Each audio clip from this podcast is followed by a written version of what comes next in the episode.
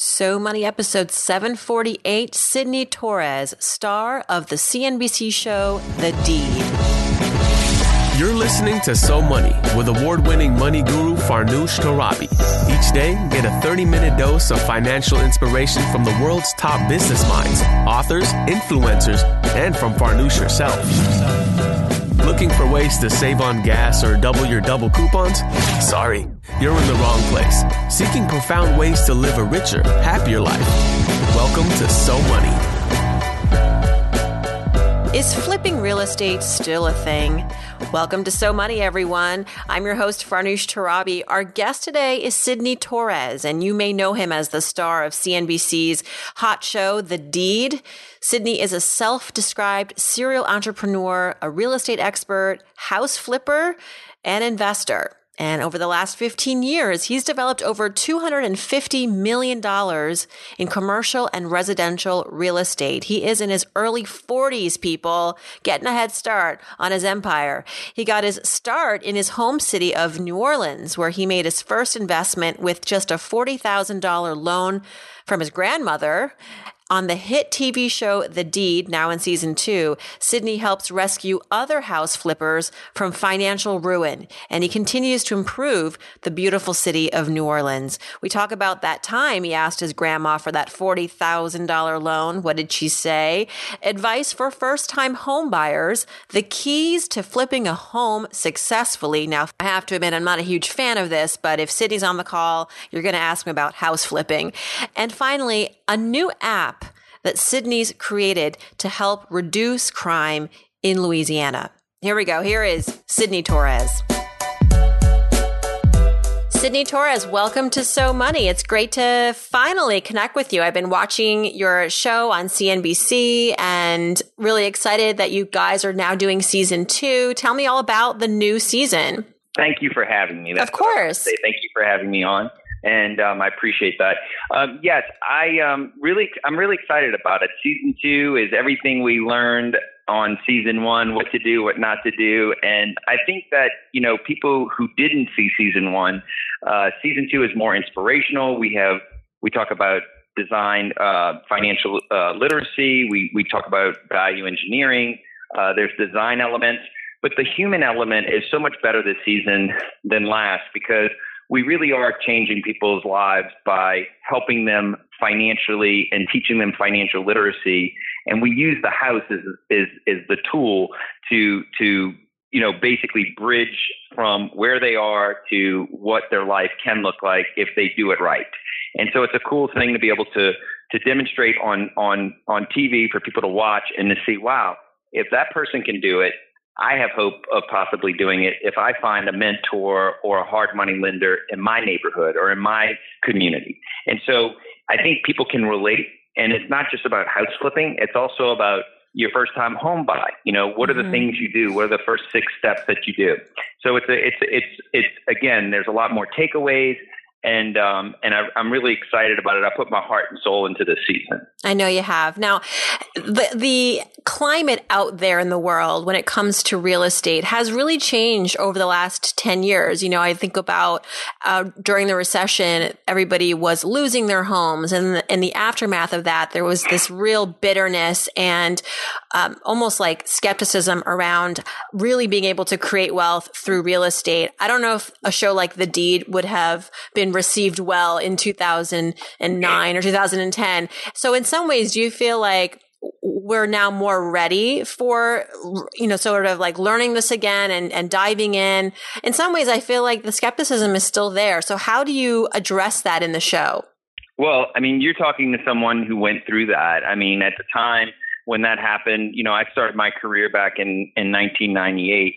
And um, I remember, you know, being in debt, leveraged as most real estate developers are, and buying property and, and not, you know, watching when September 11th happened and people stopped flying. They were scared to do anything.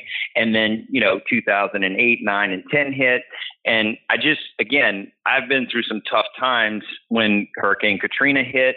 So I know what it's like to be in that market when everything dries up and it's, you know, the banks are reappraising your properties and they're asking for you to pay down the debt when you don't have the cash to do it. And, and so at those times, I don't think it would have been received as well. And I think people at the time were just trying to survive. I think now, with the market the way it is, and where we are as far as you know interest rates and and looking to see all this opportunity out there, it's gotten a lot harder to find good deals to put under contract and to develop. But there's still opportunity out there. You just got to do more homework and you've got to you've got to have good mentors around you to help you and guide you through that process. But I think in today's world, in today's market, I think the real estate market is hot. I think you know it's it's a great opportunity to create wealth. Um, even if it's your first time home purchase, it's not just about flipping. That's what's cool about season two of the deed on CNBC. It's it's really it, it teaches you for your first time home purchase how do you how do you get in, make a purchase, and and build your equity into your purchase on how you negotiate your first time home buy. So it's not just about house flipping. It also what we do in our show, we also teach for first time home buyers. So that's why I think it's really good to tune in and you can learn a lot by my experience over the years and the flippers who are coming to me on the mistakes that they've made and and and to see what not to do. And that's what I think is really good about this season. What are the most common mistakes? You talk about the importance of having a mentor, and I'm sure you have come across some repeat mistakes. So, what's the most popular? Well, I mean, people get overly excited when they're looking at real estate. I mean, you you know, if you're looking for your first home, you you get overly excited because maybe you've been living in an apartment and you can't wait to have a new space that's yours and you can, you know, create your own kind of look and feel. And so if if you look at it from that standpoint or even a flipping standpoint when you're looking to kind of buy something because you feel that it's the right decision and you're getting a good deal on it but you're you're getting emotional about it on what color you're going to paint it or what kind of marble you're going to put in the bathroom or granite countertops. I think the biggest mistake I see people make is they get emotionally involved in the in the process of looking to purchase, whether it's a flip, whether it's a first home buy, and you always need to keep at the forefront the comp set. You always need to look to see what are the comps showing, what are other houses, condos selling for in the area in which I want to purchase to live in or to flip. And always make sure that you do a lot of house tours on your competition. You want to make sure that you understand what finishes they're doing and what's selling fast. And it's very easy to do. Take some time, but you need to make sure you do that because at the end of the day, I always tell people, whether it's a flip or a first time home purchase, you make your money on the buy when you buy, when you negotiate, when you do your homework, you get all the proper bids and, and you follow the directions of checking the comps and talking to all the experts. You make your money on the buy, you collect your money when you sell. And that is something that I tell my first time flippers or even friends who are buying their first home.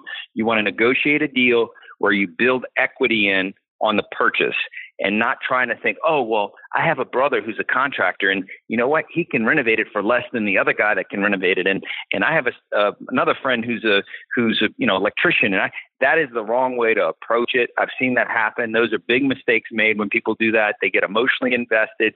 They think they can pay a little bit more for the property, and they think that they can renovate it for less because they have friends or family that are in the business, and it's absolutely the wrong way to look at it. That's why it's so important to surround yourself with people that have been through it. Make sure you get a good mom and pop architect with a fixed fee that can hold your hand through the process. Because a lot of times that's another mistake people make.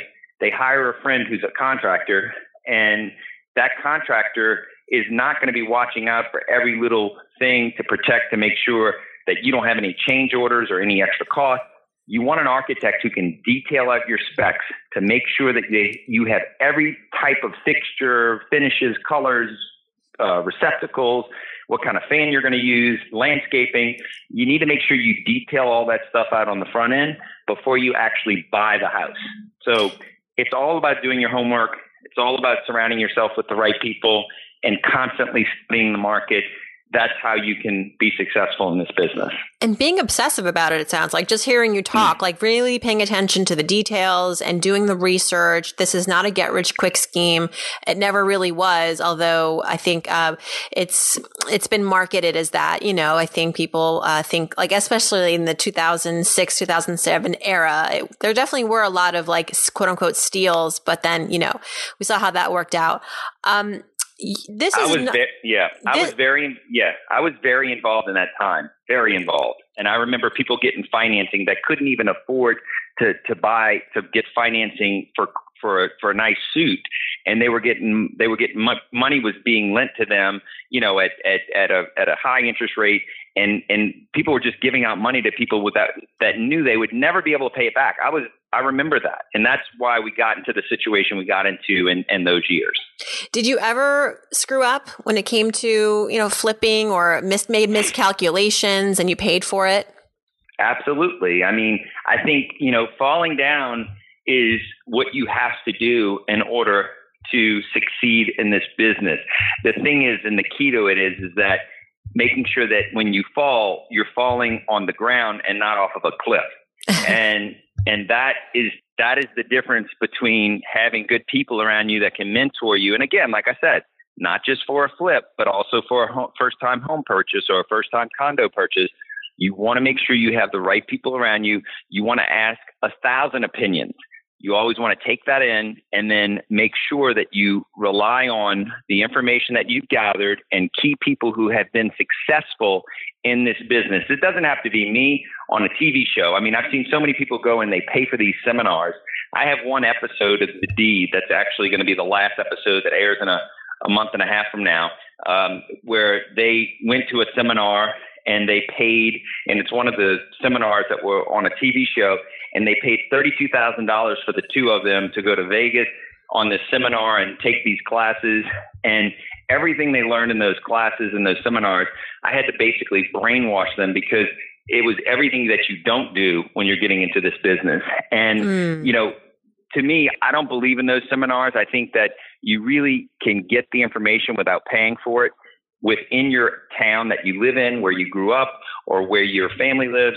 There's always someone that if you buy them a cup of coffee, or even if you buy and let them know that you might buy real estate from them, that will spend the time with you to get you the information you need. And especially today, when I started in 1998, I, they didn't have all this online, you know, Zillow and Realtor.com and all these different websites where you can actually pull information and and and kind of study some of the stuff yourself to get an idea of what's going on in the area that you want to build or buy in or live in. So I think it's important to make sure that you uh, understand that those seminars are not always the right thing to do. You got your start in the late 90s in real estate, a really touching story of rebuilding New Orleans, which was near and dear to you. Um, that must have been super emotional. Um, can you take us to that time and place, and, and what were the pulls that were that were bringing you in, that were drawing you in? Well, I, I struggled in school coming up. You know, I, I graduated out of high school. I, I was dyslexic, and back in the in the days when I was going to school, you know, they looked at it as he wasn't smart or he was stupid or you know he was in the smaller class. And I remember going to school and being in that smaller class, being around other people going to the bigger class, and you know, getting going through school. And then I went to a week at to college. I went to school with college for a week, and I decided that wasn't for me. So I realized I was going to have to do some kind of physical labor or something that was in you know whether working as a you know in the garbage business or in the construction business or you know street work or figuring out what I was going to do. And but at the time, I had this passion for music and wanted to be in the music business. So I got a job working for a radio station doing like graveyard shifts, working at the radio station and and probably two listeners at the time when I, when I would be on listening. And and within like a month or two, I got a job working for Lenny Kravitz. I went on the road for a year and a half touring with him as an assistant, and I got really mixed up in the in the in the rock and roll world. Started doing drugs, got involved with heroin, and at a very young age, my life just not only was I struggling trying to figure out what I was going to do, but I had issues with my personal life. And uh, I got fired. And I think that was the best thing that ever happened. I mean, Lenny and I are still great friend, friends today. And um, and I, I tell you, if I wouldn't have went through that and he wouldn't have fired me, I, I don't think I'd be where I am today because that pushed me to come home, sober up, and get a job working at a construction company, sweeping the floor. I used to clean up every job site when they were finished to get them ready to turn over to the owner. And I realized that when I got into that business, I was like, man, I love taking these old 200 year old buildings and houses and turning them around and bringing them back to the original look. And it was just so rewarding for me. And I found my passion and I was like, this is something that I really love. And I ended up working harder and harder and I got a job, you know, I moved up as a foreman, then I got my general contractor's license, and then I, I got my grandmother to co-sign a $40,000 line of credit uh, in 1998, and I bought my first fixer upper, and I flipped that, and that was the end of the story. Because from there, from 1998 to 2005, I developed over 100 million in real estate, and um, and then got involved in after Katrina, other businesses. I got in the garbage business, which I built the largest waste hauling business in the state of Louisiana after Katrina in seven years, and I sold that to a public company. But all of that happened because I got into real estate. Real estate gave me the cash and the assets to be able to leverage to do other businesses to not just benefit me, but also to help my city. Because by doing what I did after Katrina, I was the first one to get the streets back open with cleaning up and, and helping get that organized. I didn't think I was even going to start a garbage business. And it ended up being, you know, all these trucks and had 500 employees, 150 trucks, and I built this company up and I sold it to a, a larger publicly traded company. But I wouldn't have been able to do that if it wasn't for real estate. And so that's why I say that real estate is the quickest way to build wealth if you do it right. That's what I say all the time. You borrowed $40,000 from grandma? Grandma, 98 years old. She was at the premiere last Wednesday. She such a such a great feeling to have her sitting there watching season 2 of The Deed. So what was that conversation like? And was it an immediate yes or did you require did it require some convincing? Are you kidding me? Immediate yes. She's she's an Italian, a little Italian, 98 year old woman who's uh, back in the day when she when she when I went to her. She's the type of person. She's a hard worker. She worked all the way up until she was 90, um, and she she told me she says I'm not doing this. She says I want 90 days. You're going to go out there and you if you're still passionate like you are right now. In 90 days, I will consider it. She goes, I want you to present something to me once a week. I want you to go look at five to six houses once a week. And, and what she was doing was she was trying me to make sure that I was really passionate about it, that I really wanted to be in this type of business. And, you know, I'm glad she did that because that's what I do now for people who come to me. I tell them, yes, you, you like the things that I have. You like, you know, where I am financially and you see all these things, but you don't realize how hard it is to get to where I am today. And I think that I'm going to do the same thing my grandmother did to me go out there and continue to present, but I'm not ready to fund a deal with you right now until I know that you're going to be passionate about this in 90 to 120 days. So in one of our episodes, we have a 20, we have a 21 year old kid who is in law school. He is, uh, got his real estate license and he came to me to do a flip and it was very similar. We got into the first deal and he's already trying to buy more deals. And I told him, I said, slow your roll. I said, you're going to wait. We're going to finish this one project and then we'll decide if we do more. And just so you know, we're on our second, second deal going into our third deal next week outside of the show because he took my advice. He learned the ropes and now he's overseeing the jobs himself and I'm helping him finance the deal. I'm partners with him on the deal. And it's just a, it's very rewarding for me. I mean, I can go build a hotel in the Bahamas like I did with the Cove, turn around, flip it, sell it, make a bunch of money. And, you know, but to me, I get so much more joy out of paying it forward and helping other people, you know, get to the potential where maybe one day they'll be where I am financially and, and be able to help other people uh, finance their their dreams and their goals. So that's the idea is trying to help improve communities by paying it forward and not relying on city bonds and government, you know, uh, loans and all this other stuff to do it. Really using people within the community to help each other out to get them on a on a in the you know on a platform that they can do the same for other people. Sidney, what is your greatest money memory as a kid growing up? Uh, we asked this of a lot of our guests, and it's um, it's interesting. You know, fifty percent of of families, according to a new survey by Chase Slate, our sponsor, found that 50% of families talk to their kids about money. And I'm just curious to know a little bit about your financial upbringing as a kid. Like who taught, cause you're savvy, you're, hu- you're a hustler for sure, but, but part of what's your, what makes you successful is that you can also do the math well, because that's a huge part of being a success in real estate. And so what was it about your childhood maybe that that created that this this uh that, that laid the the sorry planted the seeds oh yeah like the foundation um you know i i tell you it's it's really interesting because I, and I'm not, I don't want to, you know, basically say, but, but I had a family member that was very, um, would always borrow money, uh, was, was always, you know, um, in debt and, and would make money, but then would go right back in debt. And growing up, I watched that and I and I and I remember at times my mom, you know, I would get one of my parents would tell me, you know, you know, we might have to move. We, you know, we might have to move to a, an apartment. Um, and and I remember being have being very stressed out about the fact that, um, you know, one of my parents was always in a position of taking risks, but in a in a way that would would would would jeopardize certain things with family and and so I remember that very well. And I remember, you know, growing up thinking to myself, I never want to be in that position. Um, I want to make sure that whatever I do, I always make sure that I have a certain amount of cash to debt. Um, and, and remember, just like I was dyslexic, I struggled in school even with math. And and so you can imagine with financing, it was it was just kind of like a memory of like I don't want to be in debt.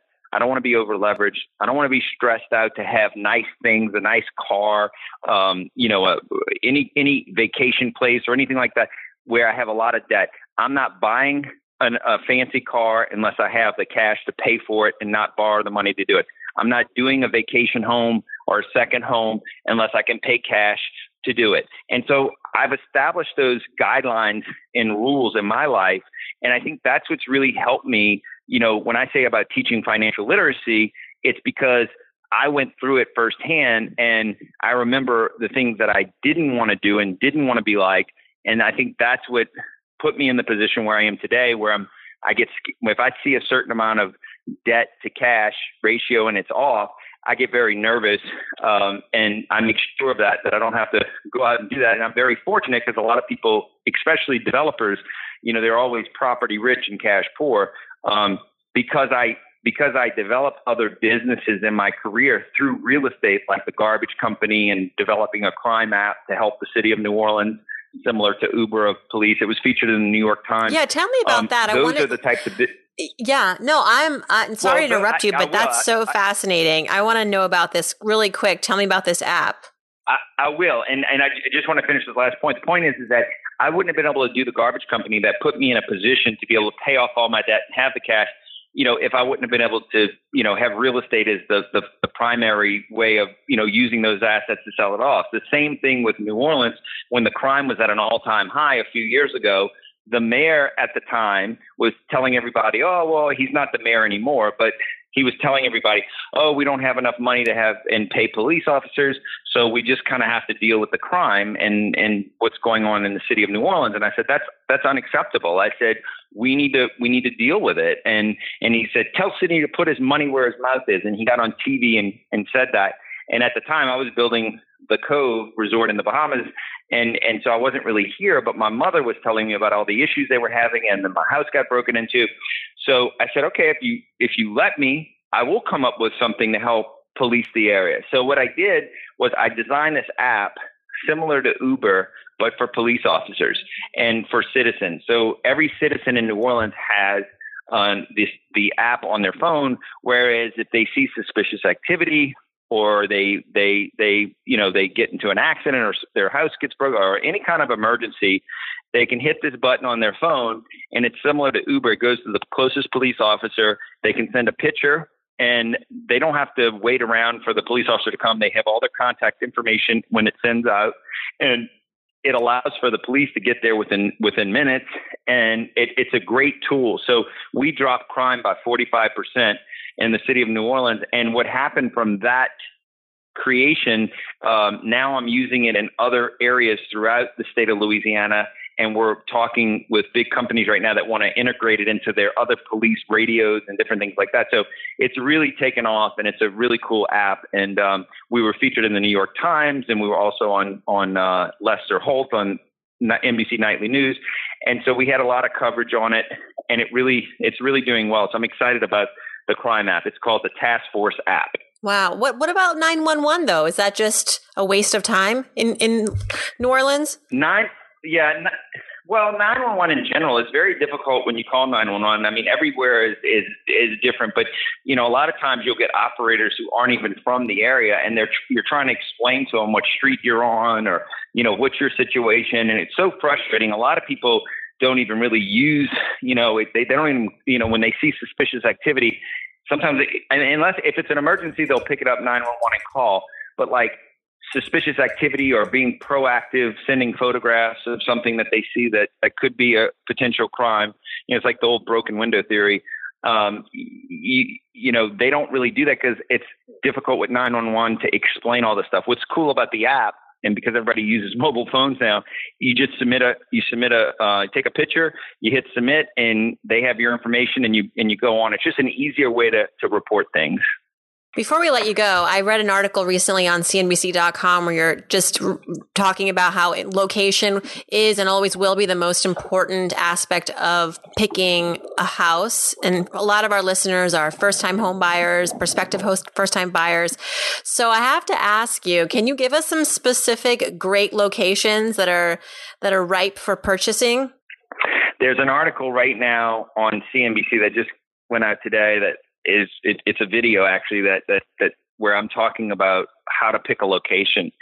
And what I always say is that when you're looking to buy your first home or your first condo or your first flip, what you want to do is spend a lot of time. What you want to do is spend a lot of time in that location, in that location that you think you want to live in. You want to check out the streets, making sure to see if there's a lot of potholes. Are the are the new is the neutral ground? Are they trimming the trees? Um, how is the drainage when it rains? Um, looking to see are there any schools, grocery stores? Uh, the, these are the things that you want to look for because what happens when you see this and you start to see like the streets are great, the trees are trimmed, the grass is cut, um, the city is really paying attention to these areas because they see that the the the dollar home the hot the dollar the per square foot prices are going up and they see the values in this area from tax dollars are going up. That is a sign and those are signs that you need to look for when picking your area to decide where you want to live because what happens when you're in those areas sometimes you might be priced out of your budget because it is so high end where everything the city's very paying a lot of attention to these areas. The streets are perfect. The drainage is great You've got stores. Everything's great in the neighborhood. Sometimes you need to go, if you want to get a better deal, you want to go a, a little bit further away from that. And you, and it's very easy to check out. And when you, when you, when you're checking it out and you're spending time in those areas, you want to be in between that really nice area where everything's perfect and in between where the really bad area is. And it, and what I call that is you've got the, the sweet, it's called the sweet spot. You've got the hot spot and the fringe and you always want to be like right in the middle in the sweet spot. And the reason I say that is because you have so much more opportunity for your equity to grow within your asset, within your real estate, within your first home purchase. If you buy in an area that's in between that really hot spot, that really, you know, hot spot and and not too close to the fringe because you got to be careful for crime and and the city's not paying a lot of attention to it. You want to be like right in the middle. So you want it's very easy to do. Um, to look at these different things like the streets, the neutral ground, to see if there's street lights burnt out or are they being replaced. Those, that's kind of how I use and I tell my investees when you're looking for your first purchase or your first flip, you want to make sure that you're in between the hot spot and the fringe, and that's the sweet spot. And that's one of the things that I talk about on this show all the time. Can you name certain towns or cities that you feel like there's a lot of opportunity still? There, you know, I say all the time because I develop in the Bahamas, I develop in New Orleans, I develop in Florida. um, there's always, you know, areas within every town where there's a sweet spot. The key is that you've really got to look for that. I mean, it really depends on what your budget is. I mean, like at the end of the day, if you're going to try to live in Manhattan or Soho, you know, or if you're moving and you're in LA and and there, you know, you want to be in Malibu or you want to, you know, you you've got to understand what is your budget, and then you you basically take the the all-in budget that you have, meaning that the purchase price, if you're going to redo your kitchen, your bathroom, whatever you're going to do, you want to make sure that you're all-in budget. You need to make sure that you can go online with all these different real estate sites like Zillow, Realtor.com. You can plug in that that number and or you can have that number in your mind and you go online and you look to see what fits that area whether you're in New York whether you're in Chicago whether you're in LA and from that point you need to go and look you need to physically go and look in those neighborhoods so to answer your question i believe in every state there's sweet spots and sometimes you might be the the I don't want to say pioneer, but you might in some areas be a pioneer. But if you do it right and you have the right mentors around you, you can build instant equity into your first home purchase.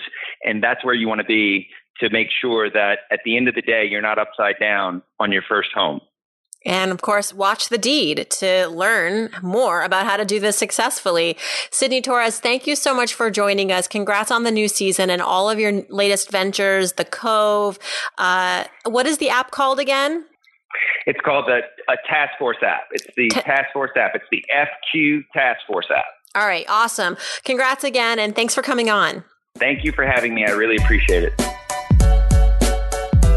You can watch Sidney on the new season of The Deed on CNBC Wednesdays at 10 p.m. Eastern and Pacific. You can also follow him on Twitter at Sidney D. Torres IV. If you missed any of this, just head over to SoMoneyPodcast.com where you can click on Ask Farnoosh and you can send me a question for the Friday episodes or suggest co-hosting with me. Love to co-host with listeners. And if you want to follow me on the go, head over to Instagram, follow me there. And if you have a question too, direct message me there. A lot of you know I've been uh, actively responding on Instagram. It's probably the easiest and best way to reach me when it's just the middle of the day and you've got a burning money question and you don't want to wait till Friday. Hit me up on Instagram. Thanks for tuning in, everyone, and I hope your day is so money.